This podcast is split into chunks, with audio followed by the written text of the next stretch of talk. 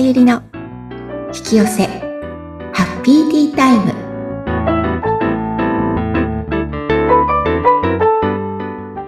こんにちは。こんにちは。自己実現コーチの深田さゆりです。今日もハッピーなティータイムを過ごしましょう。さゆりさん今回もよろしくお願いいたします。はいよろしくお願いします。では、はじめに早速、ハッピーアイテムを教えていただきたいと思いますが。はい。今日のハッピーアイテムは、めちゃくちゃちょっとね、今回豪華なお店をご紹介したいと思います。はい、何でしょう？はい。えっ、とね、本格フレンチ。本格というか、まあ、フレンチのお店なんですけれども、石川町の駅、JR のね、石川町の駅の近くにあるんですけれども、フレンチなのにお手頃価格で食べられて、しかもめちゃくちゃ美味しいんです、ここ。いいですね。ですよね。で、はい、えっ、ー、と、ここのシェフの方、ご夫婦で多分やられているんですけれども、奥様も、えっ、ー、と、奥様は厨房ではなくて接客の方でやってくださっていて、ご主人が料理長とか料理されてるんですね、シェフで。で、元ホテルインターコンチネンタル東京ベイのレストラン統括料理長だった方なんです。すごい立派な経歴ですね。本当美味しくって。うん。お手頃？え、お手頃というか、フレンチって高いじゃないですか。高いです。もう全然、なんかそんな、あの、ちょっと食べたら5、6千円とか、そんなでもなく、はい、本当にランランチタイムで、あの、私よく行くんですけれども、うん、あの、コース、簡単なコースなんですけれども、うん、すごいお安くいただけるところです。5000円以内でいただけるってことですか？そうです。ええー、安飲み物飲んでも多分行かないと思う。珍しいですよね、フレンチで。そうなんです。そうなんですよ。いやー。とね、ちなみさんには画像でご紹介しますね。やった。この間ね、あの、あ、こちらのお店なんです。おしゃれ。美味しそう。ですよね。うん。本当フレンチですよね、お料理。フレンチです。で、サラダもね、すっごい多いんですよ。多くて美味しくて、このドレッシングがまたシザーサラダなんですけれども、うん、お野菜も新鮮だし、ドレッシングは、まあシェフが作っ、もちろんね、手作りで作られていて、うん、すごい美味しいんです。で、ソースもやっぱり美味しいし、で、お魚、はい、私、この間ね、あの、去年かな年末、クリスマス会を受講生の方たちと一緒にやったんですね。うん、で、皆さんいろいろと料理召し上がったんですけど、私は魚のコースを頼んだんですけれども、お魚がまたこれすごい美味しくって。ねえ、なんかしかも量も割とそこそこちゃんとあるんですね。結構もうお腹いっぱいになります。で、あの、お魚のね、なんか塩加減というか、うん、あの、ソテーの仕方っていうんですかね。うん。あの、火の入り方めちゃくちゃやっぱりプロだなっていう、そんな感じなんです。絶妙な感じなんでしょうね。そうなんですよね。前菜もうん、前菜サ、サラダで結構のお腹いっぱいになります。で、スープが出て、はい、本日のメイン。私はお魚だったのでお魚。お肉の方はお肉。はい、ね。いろいろありまして、パンかライスかを選んで、コーヒーか紅茶。ねえ、すごいお得。そうなんですよ。で、もうね、お料理が、心がここ持ってた時、やっぱすごく温かくって愛があって。はい、うん。で、奥様もすごい素敵な方で、ね、もう優しいんですよ。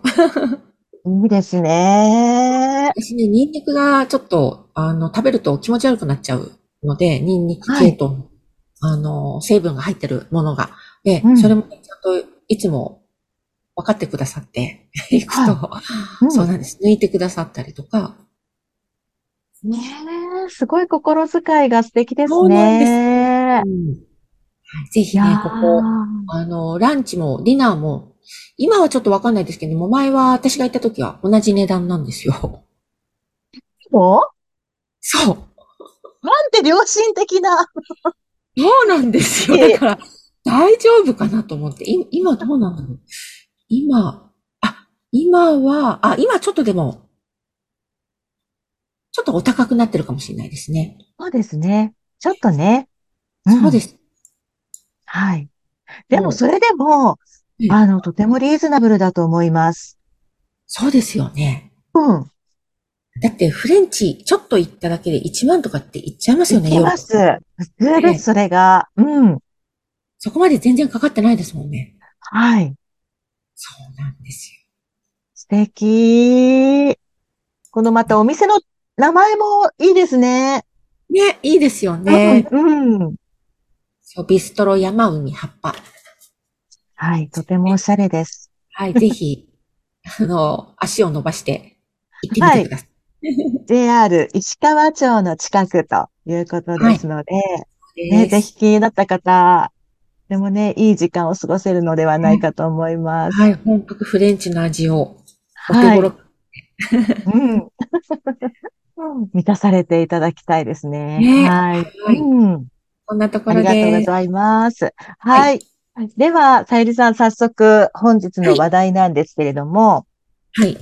えっ、ー、とですね、5月といえば、先月終わったばっかりですけれども、うん、やっぱり5月病とか いろいろありますね。新学期始まったりとか、うん、会社新しく始め、切り替わって、ちょっと緊張気味だったりとかしてね、はい、ちょっとちょうど疲れが出て、6月ぐらい、まあ5月末ぐらいから、会社とか、学校行きたくないなとか、ちょっと体調が悪いなとか、うん、はい。方が多分多いと思うんですね。うん。で、生徒さんの中にもやっぱりそういうお子さんがいらっしゃる方からご相談もいろいろとあったり、私自身もね、はい、5月って日差しが急に強くなるので、うん、頭痛をよく、毎日毎日頭痛だったんですよ、昔。うん、会社員。そう、だからね、はい、毎日頭痛薬飲んでましたよ。よくない。でしたね。うん。で、まあ、えっと、頭痛外来に行ったら、もう目から入ってくる、その刺激でなっちゃうので、赤系統のサングラスしてくださいって言われて。わー。それから通勤の時にサングラスして。赤、赤っぽい。そうそうそう。ね確かに、でも、目からすごい強いんですよね。きっと日差しも急に強くなってくるし。そうなんです。こう、明るちゃうのかもしれないですよね。そうなんですよね。で、うん、暑い、いきなりね、暑くなったりとか、うん。ますもんね。はい。ちょっとそういう刺激、いろんな意味でね、新学期での刺激、うん、それから外からの刺激、はい。っていうのがあるので、やっぱり睡眠よくたっぷり取ることと、あとは、うん、あの、お散歩したりとか、リフレッシュ、気分をね、良くしたり、はい、あとお風呂もシャワーではなくて、しっかりと湯船に浸かって、リラックスするっていうのが、すごく一つ対応策としておすすめです。はい。で、あの、お子さんが例えば、えっ、ー、と、学校なんかちょっとだるそうだなとか行きたくないとかって言った時って、うん、あの、すぐに、あ、行かなくていいよとか、行かなきゃダメよとかって言うんじゃなくて、お子さんに聞いてほしいんですね。なんで行きたくないのか。はい。で、ここで対話がすごく大切で、大概のお母様は、子供のこと大体こう分かってると思っちゃうので、あ、きっとこうなんだろう。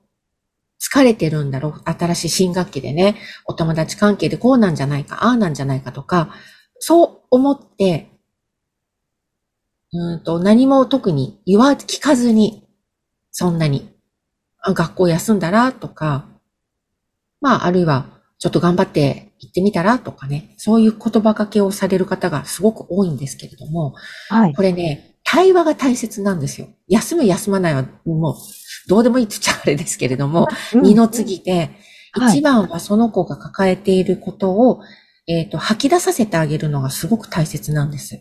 だから、はい、何でもいいので、今どんな気分なのとか、学校行くとどうなのとか、そうすると、うん、えっ、ー、と、新しい新学期が始まったっていうだけじゃなくて、今までその子が溜めてきた悩みだったり、言葉にはできないし、自分でもよくわかんないけれども、もやもやした何かっっていうのが原因で、それがある時発症して学校行きたくないとか、熱が出ちゃうとかっていうふうになるので、うん、そのね、本当の原因を、あの、知るため、あるいは本人が気づくためには、対話ってすごく大切なんです。うん。確かに吐き出させてあげるって大切かもしれないです。そうなんですよ。なんかね、うん、こっちが勝手にいろいろと言うのではなくて、本人が気づくってすごくストレス解消になるんですよね。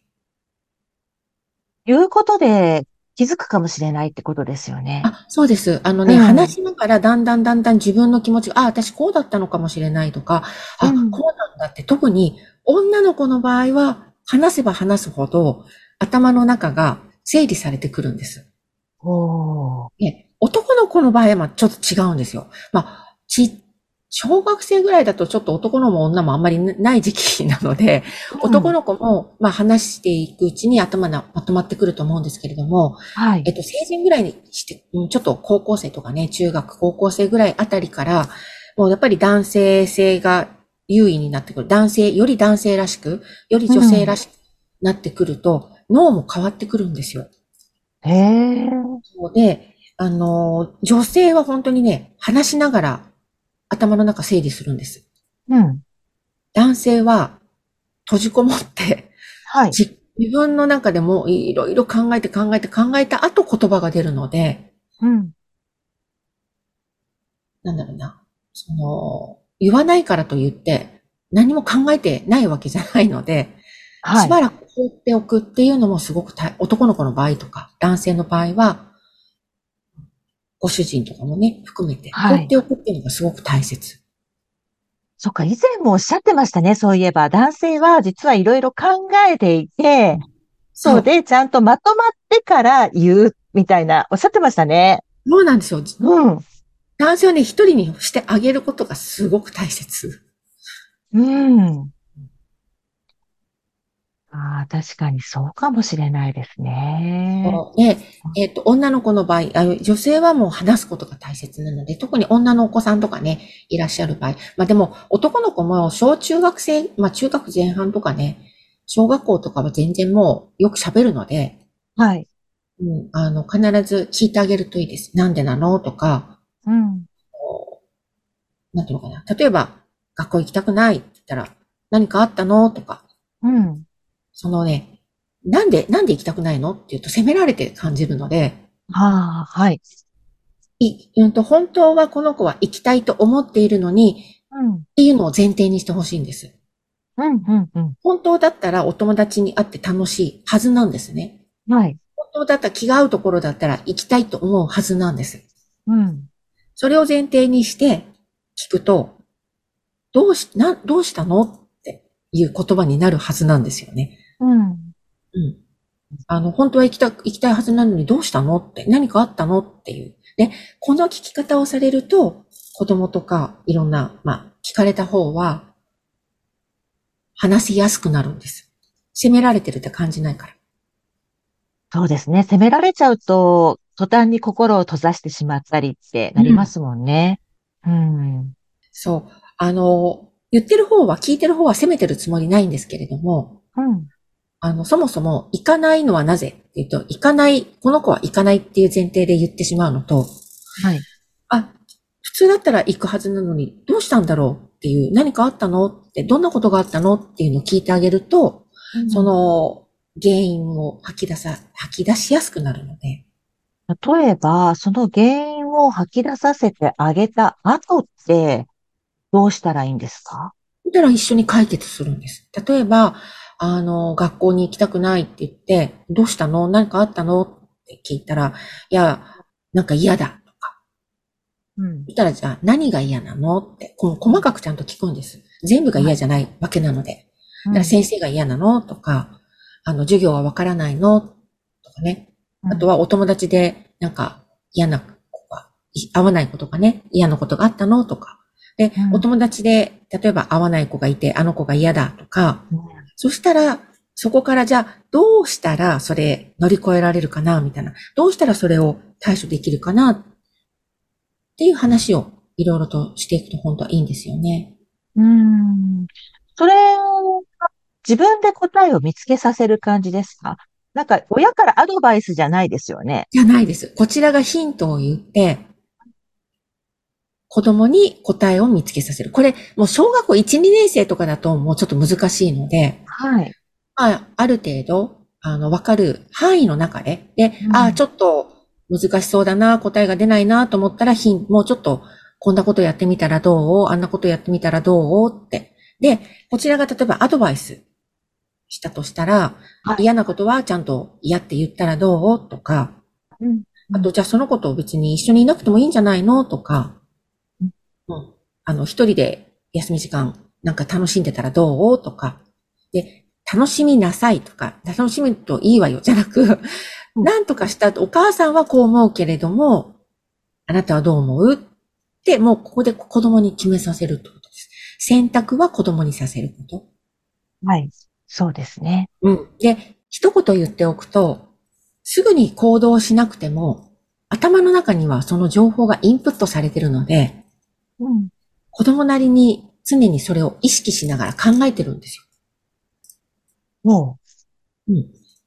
なので、えっ、ー、と、たまにね、様子聞いたりとか、どうだった？とか、今日はどんなだった？って聞きながらやっていくといいと思います。ねうん。なんかこう、聞いてくれる人がいると安心しますしね。うん。うん。あとね、うち、息子がちっちゃい時にやっぱり、なんかこう、行きたくないじゃないけど、なんか嫌な子がいた。で、その子はすぐいろいろとこう、なんていうかな、こう、ぶってくるじゃないけれども、なんかちょっかい出してくるらしいんですよ。うん、で、えっと、いじめられてるって思ったらしいんです、息子は。うん、でも、こんなちっちゃい子なのにいじめるって思うんだと思って、どっからその概念入ってくるんだろうと思いながら、で、いじめる、いじめられてるって思うと嫌じゃないですか。はい。だから、えっ、と、それはもういじめるっていう観念を私は取りたかったので、それはいじめられてるんじゃないと。でも、小学校1年生なので、意地悪してるわけじゃないんですよ、相手の男の子も。うん、あの、ただ単にちょっかい出してるだけなんですよ。うん。まあ、現場見たわけじゃないですけれども。はい。がね。なので、息子には、その、いや、それは、その男の子が、あの、あなたとね、喋りたかったりとか、うん、遊びたかったりするから、ちょっかい出してるだけなんだよって言って、そしたら嫌だったら嫌だって言えばいいし、はい。あの、話したかったら、あの、そう、そういうことしないで肩叩いてとか声かけてとか、そういうふうに言ったらどうっていう話をして、対処していったんですよね。だからその、いじめられてるって思っただけで、その子はいじめっ子になっちゃうわけですよ。はい。嫌な存在にどんどんなるんですよ、その子が。そうですよね。ちょっと良くない方向になっちゃいますよね。だから、うん、その時に、その子はいじめてるんじゃなくって、その子がパ、パワフルで、体が割と、なんていうの、男の子でパワーある子なので、ちょっとやっただけでもなんか、ぶたれたみたいな勢いがあるから。うん。うん、ちょっとね、力が強いだけなんだよとか。はい。ただ嫌なことはちゃんと嫌、嫌だって言わないといけないよとかね、そんな話はしたんですよ。うん、そしたら、なんと、仲良くなっちゃって。ねえ。そう。そうですよね。きっとだって、相手のお子さんも、多分、さゆりさんのお子さんと仲良くしたいがためにちょっかい出したりしてたんでしょうからね。で、その子はね、いろんな子にそれをやるので、周りの、まあ、学校に行くとあの子はい、なんか、いじめっ子だじゃないけど、ちょっと大変な子だって言われてたんですよ。女の子にね、やっぱり、撃たれたとか、なんかいろいろと、ちょっと問題になってたっぽいんですけれども、うん、でもじゃないけど、そん、そんな子じゃないだろうと。やっぱり、小学校1年生、2年生ぐらいですから、はい。で、そういう話してたら、えっ、ー、と、2年生もね、実は同じクラスになってて、その時にすごい仲良くなってて、先生がびっくりしたんですよね。なんか、仲良くなってますね、みたいな感じ。すごいいいですね。そう、そうなんですよね。だから、そんな感じで、その、子供が自分、その子がね、嫌な気持ちにならないものの捉え方っていうのを、本当に伝えてあげられると一番良くて。そうですね。なんか一つの方向から見ると嫌だなって思うことも、違う方向から見れば、ちょっと違う形でね、受け止められることができるかもしれませんもんね。うん。この時期は、例えば会社に行きたくないと思ったら、会社の全部が嫌なんじゃないはずなので、はい。子供に聞くように自分に何が嫌なの？とかっていうのを聞いてあげて、自分で自分にね、大人になったら。誰も聞いてくれないから。はい。